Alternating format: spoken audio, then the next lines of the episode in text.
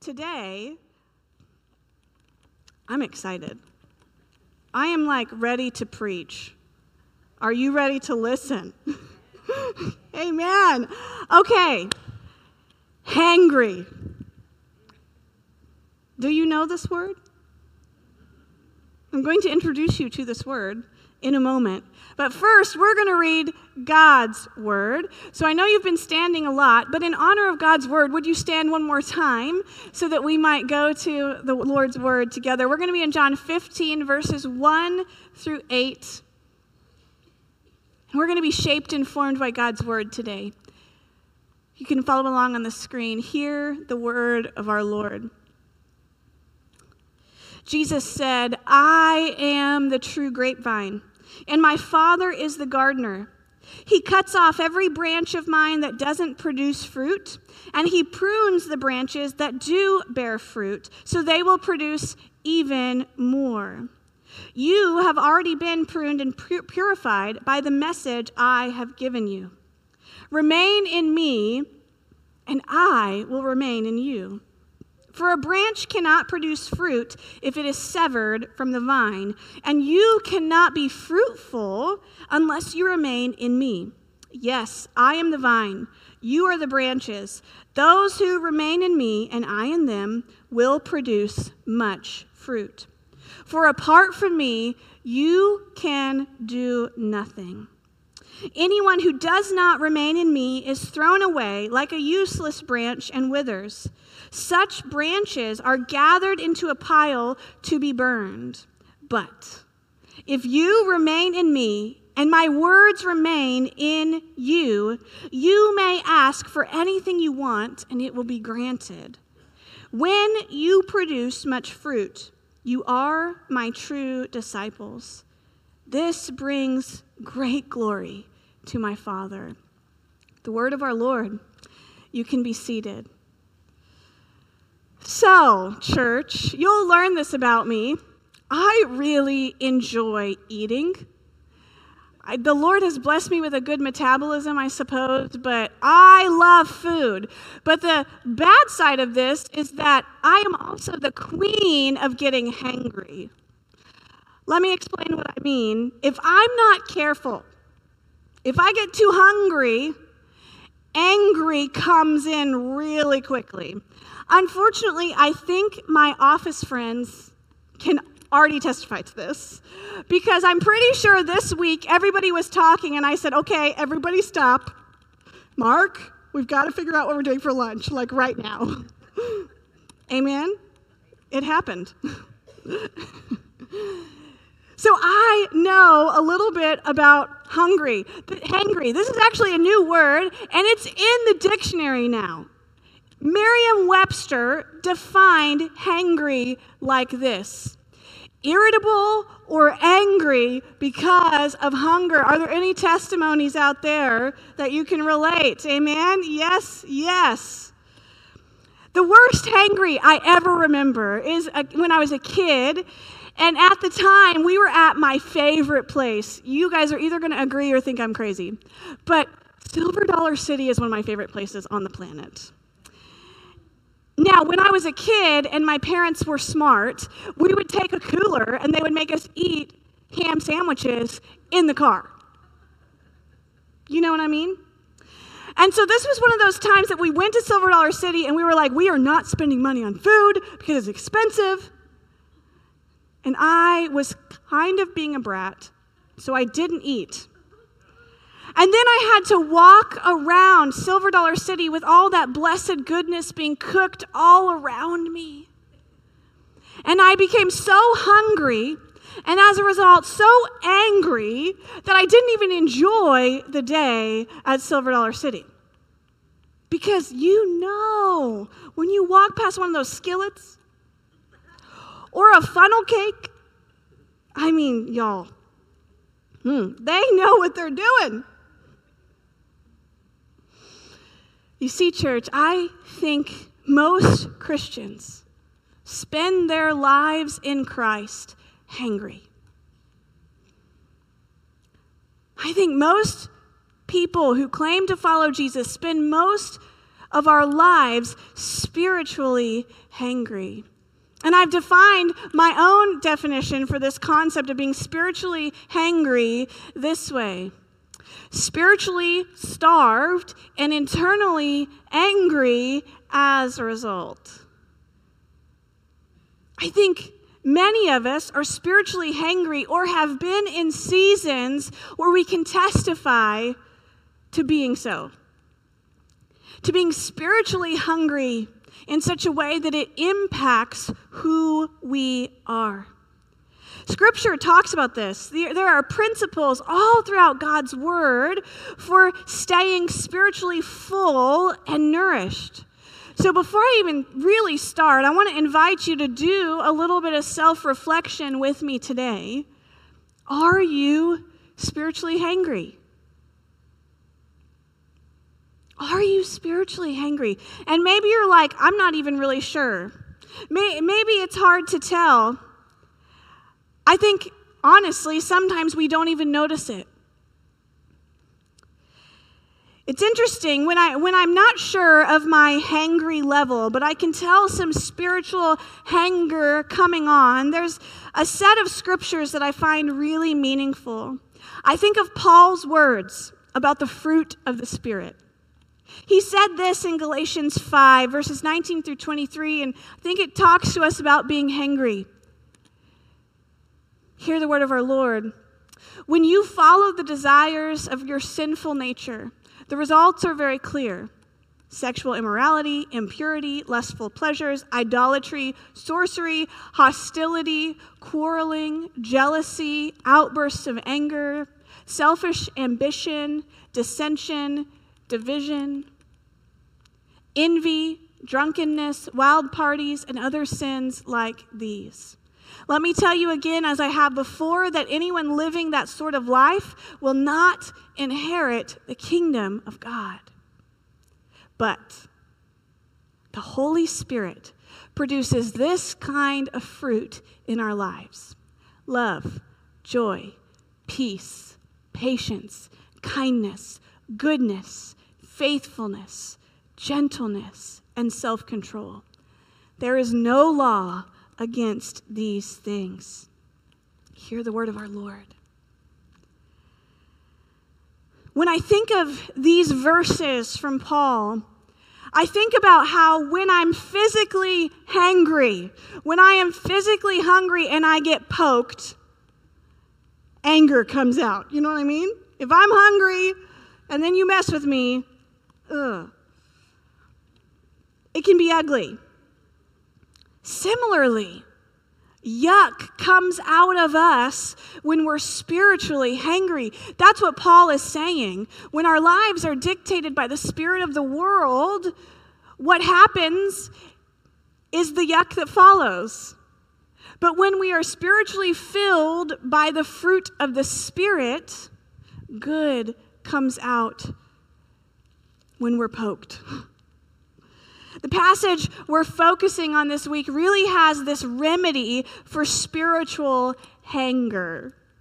So if you're hungry today, spiritually, let's lean into God's word. Amen? So as we chew on John 15 together, ha, ha, ha, we're going to think about three questions together. Here's the first really important question. This is where we all have to start. Are you grafted in? That's where Jesus starts in this image that he's using is are you grafted in? This is where all of us start. When we become believers or followers of the way of Jesus, when we invite Christ to be Lord and King of our life, we are grafted into the vine, which is Jesus Christ. Jesus frequently used these farming metaphors because it really spoke into that culture that he was teaching. I have a brown thumb. I try to have a green thumb. It really varies based on the day and the week what color my thumb is. But I knew nothing about the grafting process. Now I feel fairly educated after a Google search. But I wanted to share a quick video with you of the grafting process, and I'm going to give some very helpful, I'm sure, commentary. So, cue the video. So you see, there's a really healthy branch. Look how healthy it is. It's like got health just coming out. And I can't help, as the gardener is cutting here, I, am thinking of Jesus on the cross and how he bled. But how healthy that true vine is.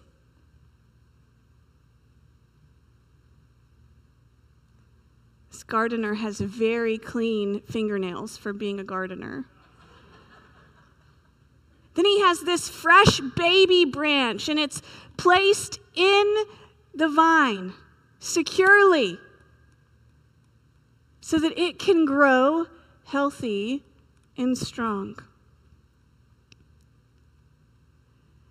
Now, what would happen, church, if we went in and took that fresh baby branch out? What would happen? He would die, right? Give it a few days, and that beautiful green baby branch would be brown. And there would be no life left in it. But notice how diligently and carefully the gardener tends to this baby branch.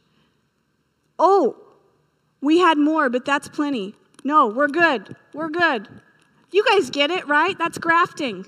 That's grafting. So it's with this image that we think about what, what Jesus is referencing in this concept of being grafted in. Like we said, if that new baby branch were taken out of the source, it would become dead very quickly. So, before these words from Jesus can even really be applicable to us today, we have to be grafted in. The truth is, we're born severed from the vine because of sin. We are born disconnected from that life source because of sin. So we must be grafted in to Jesus Christ through the gracious gift of salvation. Look back at verse 1 with me. This is John 15, verse 1. Jesus said this I, Jesus, am the true grapevine, and my Father is the gardener.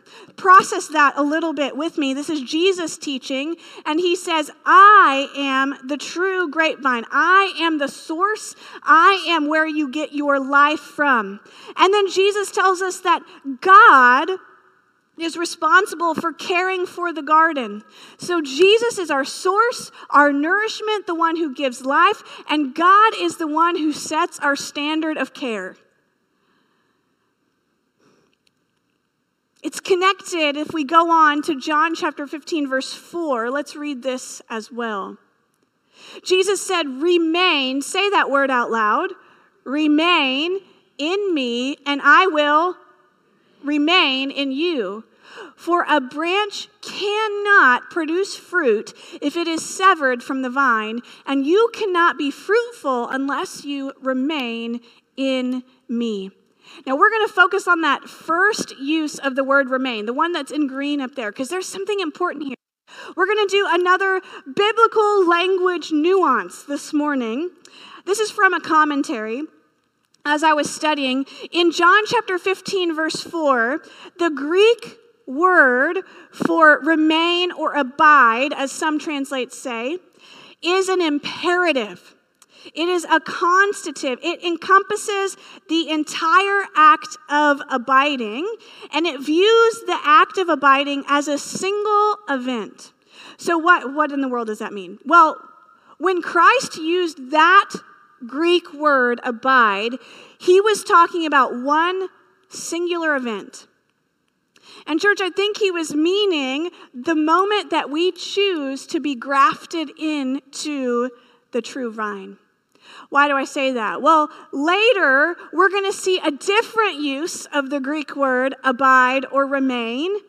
And that use is present tense and it's ongoing. So it's representing our daily walk with God. But here in this this first spot where Jesus calls us to remain or abide in Him, it's a form of the word that I think refers to this moment when we choose to be grafted in.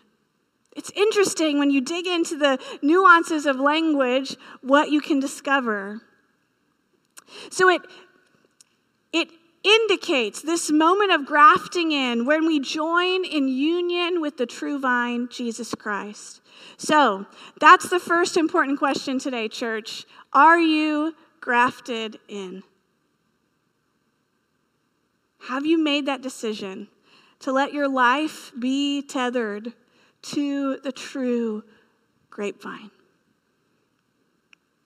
The next question is important as well. The second question for us to ponder together as we chew on John 15 are you staying connected? Would you say that out loud with me? Are you staying connected? You know, the truth is, church, so many of us only eat spiritually once a week. If we're lucky, right? We're only eating spiritually once a week when we come to church, and that's if we're faithful, regular church attenders. You know what I mean? Think about that in a human sense. For a person who were to eat one time a week, what would happen? That person would be severely malnourished. Let's think about plants. A plant that is malnourished will not produce fruit. It can't. Or any fruit that it does produce probably isn't worth enjoying. So, Similarly, when we don't stay connected, we too become like that plant that is no longer connected to the vine. We cannot bear fruit. So, as we go on and we look back at the text, the word for abide that we're going to see now is this present tense use of the word. It's a present continuous axis, something we do now and we continue to do daily. We're going to go to verse 3 to see where this verse is this word is used. I think this gives us clues on what it looks like to stay connected. Jesus said this You have already been pruned and purified by the message I have given you. I think this hints at what happens when we stay connected. When we stay connected, we are pruned and purified through the work of Christ in our lives. I think of a time I was living by myself in this duplex in Missouri, and my mom came over. And I had this hideous rose bush in my backyard. And I was like, Mom, my mom's a gardener. I'm like, Mom, let's just get rid of it and get something else. Of course, my mom, the gardener, is like, Oh, no. You know, so she goes whacking at it. You know what I mean? And that poor rose bush went from this hideous monstrosity that I knew was deader than a doornail, doornail to this little bitty nub. And I was like, Mother, what did you do? It looks worse now, right? I thought she'd ruined it. But, church, tell me what happened. That rose bush, give it a few weeks, was gorgeous. Suddenly, it was blooming. It was producing fruit after she had hacked it all the way down to nothing. Look, look at verses 4 and 5 together with me. This is that second use of the word that I was talking about. So this is John 15, verses 4 through 5. It says, Remain in me, and I will remain in you. For a branch cannot produce fruit if it is severed from the vine, and you cannot be fruitful unless you remain in me. So do you see the two uses of remain there? Yes, I am the vine, and you are the branches. Those who remain in me, and I in them, will produce much fruit. For apart from me, you can do nothing. So think about that rose bush again with me. Those branches that we cut off, they might have had a bloom or two on them, right? There might have been like one rose. I think I saw Pastor Kevin in here. He really gets this. Wherever Pastor Kevin, I saw him. Anyways, when you cut a branch off, those flowers are going to linger for a little bit, right? For a little bit, it can pretend like it's fine. But after a while, no matter how much water I put it in, no matter how much rose food I put in that water, church, what happens? What happens? Yes, thank you. I'm not preaching on my own today. It withers and it dies. The poor thing is hangry. Amen? Church, this is us when we are apart from the grapevine. When we are no longer connected to the vine, we can be saved and secure and we can be hangry. So spiritually hangry that we begin to not even look like the vine that we're connected to anymore. Look at verse 7 with me. This is John 15, verse 7. I want to make a joke here, but I'm not going to. I'm just saying it out loud. Verse 7 But if you remain in me, and my words remain in you, you may ask for anything you want, and it will be granted. Now, this is not Jesus saying he is our genie in a bottle, but it's full of biblical principles and implications for our journey with Jesus. Jesus is teaching his disciples that if they will stay connected to their power source, to Jesus, they will be capable of so much because they are connected to the power source. You see, the beauty of staying connected to the vine is that we become more and more and more like the vine over time. When you graft a little branch in for a while, it looks like that awkward little branch hanging out on the side. You know what I'm saying? But eventually, as the tree grows and they meld together, suddenly you don't even know which one was that tiny little grafted in branch anymore because it looks just like the source.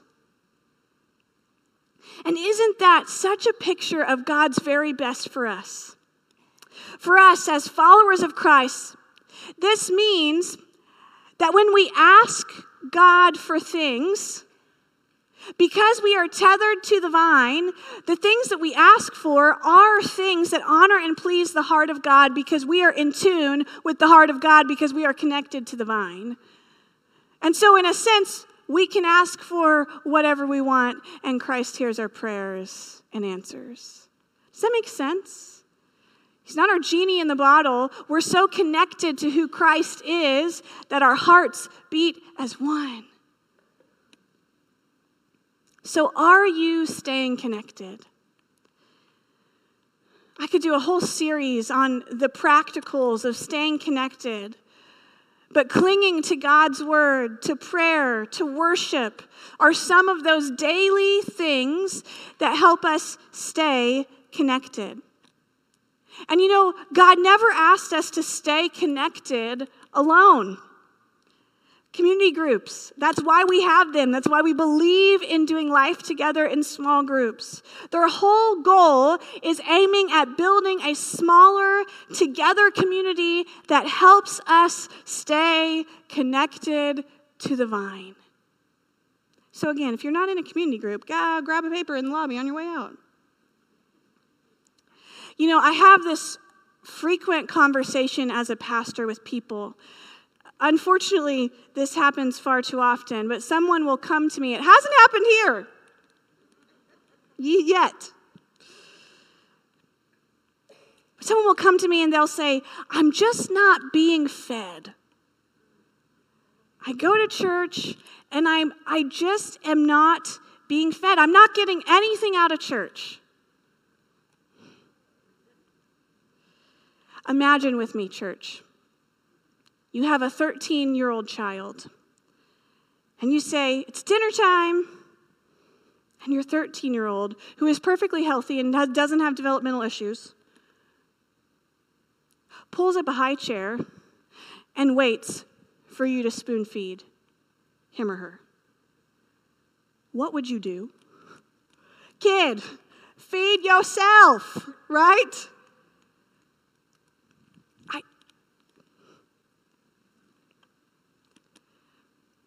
It is not the church's job to feed you.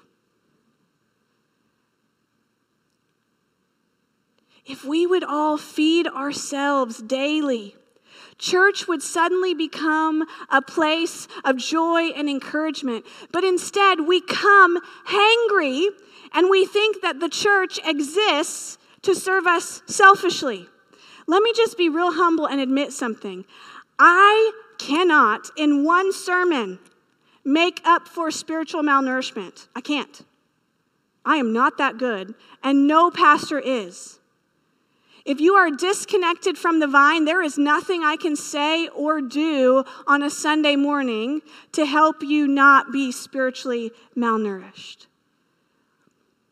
You know, Paul encountered this in the early church. We're not the only ones, so sigh, just take a deep breath and sigh because it's not just us, okay? Paul had the same problem in Corinth. And he said this in 1 Corinthians 3, verses 1 through 3. He said this Dear brothers and sisters, when I was with you, I couldn't talk to you as I would to spiritual people. I had to talk as though you belonged to the world or as though you were infants in Christ. I had to feed you with milk, not with solid food, because you weren't ready for anything stronger, and you still aren't ready, for you are still controlled by your sinful nature. The word of our Lord. So the early church had the same struggle. I think they were relying on the organization of church to do all their spoon feeding. And Paul is saying, Come on, y'all. We have better in store for us.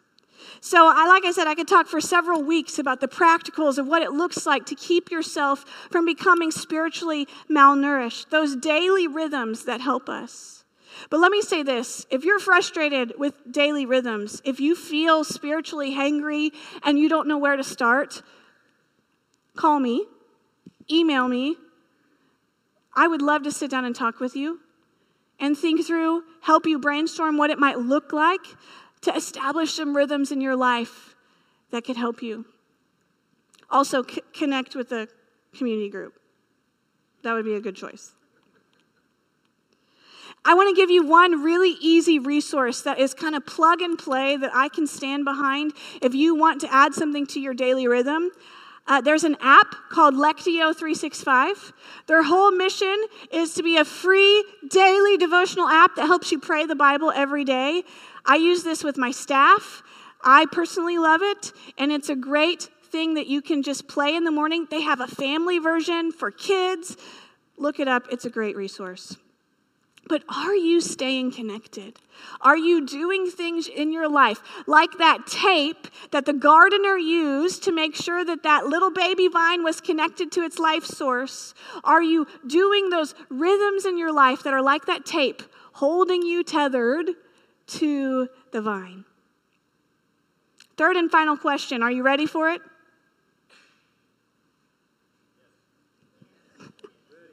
They're ready. Okay. After we reflect on are you grafted in? Are you staying connected? We have to ask ourselves this Are you bearing fruit? Are you bearing fruit? Jesus is pretty clear that if you are grafted in and you are remaining connected, you will bear fruit. That actually makes me really excited. I love that because it's like a promise that I love. It's hope filled in every way. Let's look back at the passage and learn a little bit about bearing fruit. This is John 15, verses 1 through 2 again.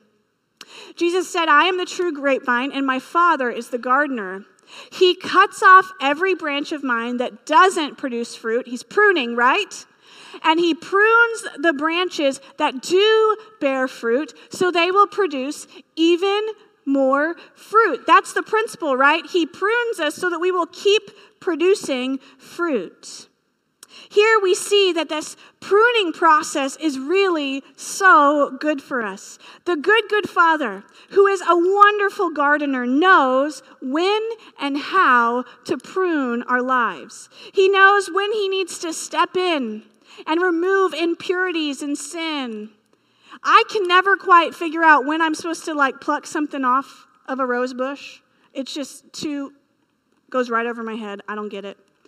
God is not like that, y'all. He knows exactly when to come in and prune in His gracious way. Though it can be painful at the time, He knows that the result will be an even healthier branch that produces more vibrant fruit. But let me say this we're talking about bearing fruit. It's not just about the fruit that we produce. Because I don't know about you, I can be. Um, performance driven in that like I feel like God loves me only when I produce good fruit. Anybody relate to that? And so I have to remind myself that it's not just about me bearing fruit. Have you ever seen a sad plant? Come on. A sad plant that is so malnourished that it looks like it's in pain. If you need an example, come to my house. I will show you. The pruning, the bearing fruit, means that we are living our very best life too. So, not only is it about bearing fruit, it's about God's best for us. Let's jump to John chapter 15, verse 5. Jesus said this Yes, I am the vine, you are the branches. Those who remain in me and I in them, he says it again, will produce much fruit. For apart from me, you can do nothing. That's a promise that we can cling to. That if we will remain in Him, we will produce fruit. I love this because it's a reminder that producing fruit is not a work, a task that I do. It's not another thing that I add to my to do list to make sure that I am producing fruit. It's actually a part of my natural design when I am deeply connected to my life source. You know what I'm saying? An apple tree doesn't have to work really hard at producing apples, it's just who it is. And y'all, when we are connected to the true grapevine, we don't have to work really hard at producing the fruit of the Spirit because it is who we are. But we have to be connected to the life source. And God's guarantee is that we will produce fruit. As we read on, this pruning analogy also gives us a picture of life separated from God. But there's hope even in that message. John chapter 15, verses 6 through 8. Jesus said, Anyone who does not remain in me is thrown away like a useless branch and withers. Such branches are gathered into a pile to be burned. But if you remain in me, and my words remain in you, you may ask for anything you want, and it will be granted. When you produce much fruit, you are my true disciples. This brings great glory to my Father. So again, Jesus gives us a parameter there. My true disciples are known by their fruit. So, are you bearing fruit? Are you in a season where you're spiritually hangry and the things that are coming out of you when life gets hard is anger, jealousy, quarreling, bitterness? Or are you finding that you actually are connected to the vine? And so, more often than not, when life gets hard, you're tethered to your life source. And so, what comes out is love, joy, peace, patience, kindness, gentleness. You know, none of us are, are perfect fruit bearers. But when I think about that, I think about more often than not, is my fruit yummy? Or is it fruit that ain't nobody wants to eat? Because my hope is that more time is seen in my life where that good fruit is coming out because my connection to the vine is good. So, Paul in Galatians gives us this good metric of fruit, bear, fruit bearing the fruit of the world versus the fruit of the Spirit. And I want to remind you vines don't work at producing grapes, they just do. It's who they are. And so when we stay connected, producing the fruit of the Spirit is natural because it is who we are. Jesus is the true vine, but the sad reality, church, is that we graft ourselves into a lot of other things in life. Think about the other things we can be grafted into for a moment. When our life source is of the world, we produce worldly fruit. Fruit that makes life really challenging. When our life source is the true grapevine, Jesus Christ, we produce good fruit. And the beauty of this good fruit is that it's fruit that is good for us and for others. So, what fruit are you bearing? Is it sour or is it sweet? My hope is today that we might use those questions to guide us into sincere reflection. Are you grafted in? Are you staying connected? And are you bearing fruit that is good for you and good for others? I'm going to invite the worship team to come up and prepare to lead us into a time of reflection. And I'll go back to our very first question Are you spiritually hangry? Are you in a season where you're listening to these words of Paul and you're saying, Oh, yeah, I spend more time with the spirit of the world, the fruit of the world coming out of me, than the fruit of the Spirit? That's probably a good indication that you're in a season of spiritual hunger. And can I just encourage you? You don't have to fix that on your own. We've all been there. I've been there as a pastor seasons where I'm leading the church and I am so spiritually hangry. But together, as the people of God, we get to journey together, helping one another to stay connected to the vine and helping each other bear the fruit of the Spirit by going on the journey together. So, are you spiritually hungry? And if your answer is yes, what are we going to do about it? How can we as the church come alongside you on your journey?